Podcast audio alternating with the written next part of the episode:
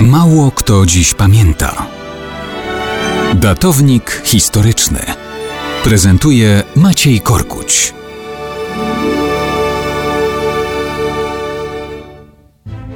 Mało kto dziś pamięta, że 31 stycznia 1030 roku, a więc zupełnie nieokrągłe 989 lat temu, zmarł Guillaume le Grand, czyli władca pacyfista. Po polsku to Wilhelm V Wielki, książę Akwitanii i hrabia Poitiers. Na przydomek wielki nie zasłużył orężem. Był władcą wykształconym, patronem kultury i sztuki, znanym w okolicznych krajach dyplomatą, opiekunem kościoła i wielkim propagatorem pokoju Bożego oraz różnych metod unikania przemocy i zbrojnej walki.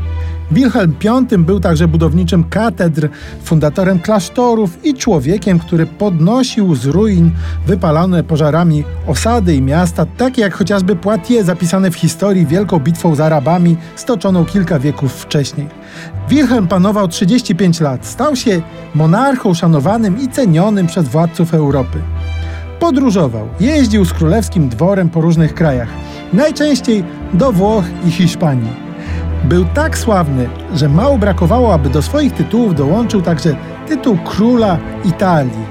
Ale Italia zmienna jest jakoś i finalnie nic z tego nie wyszło. Czy mógłby być patronem ludzi miłujących pokój? No cóż, z tym jego pokojowym usposobieniem było jak było. Tak do końca to się wojną nie tyle brzydził, ile od początku, ilekroć wziął się za wojowanie, dostawał cięgi. Walczył z wikingami, przegrał.